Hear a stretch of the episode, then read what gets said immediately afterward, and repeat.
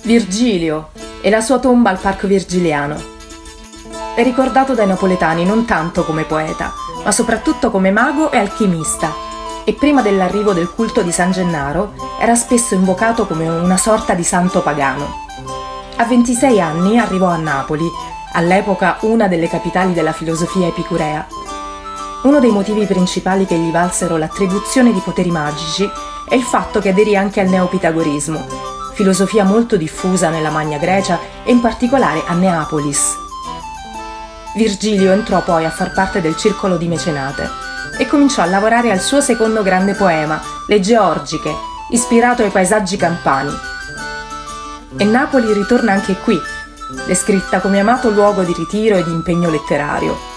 Grazie al fascino della terra flegrea, il poeta inoltre collocò la porta degli inferi nei pressi del lago d'Averno, immortalato nel canto 6 dell'Eneide. Questo prende il nome proprio dalla leggenda secondo cui Virgilio mise un uovo in una gabbia e collocò quest'ultima nelle segrete del castello, annunciando che se l'uovo fosse rimasto intatto, la città sarebbe stata al sicuro per sempre. Morì nel 19 a.C. a Brindisi, ma amò così tanto Napoli che chiese di esservi seppellito. E così fu. La sua tomba si trova al Parco Virgiliano, vicino alla galleria che porta fuori grotta e alla stazione di Mergellina.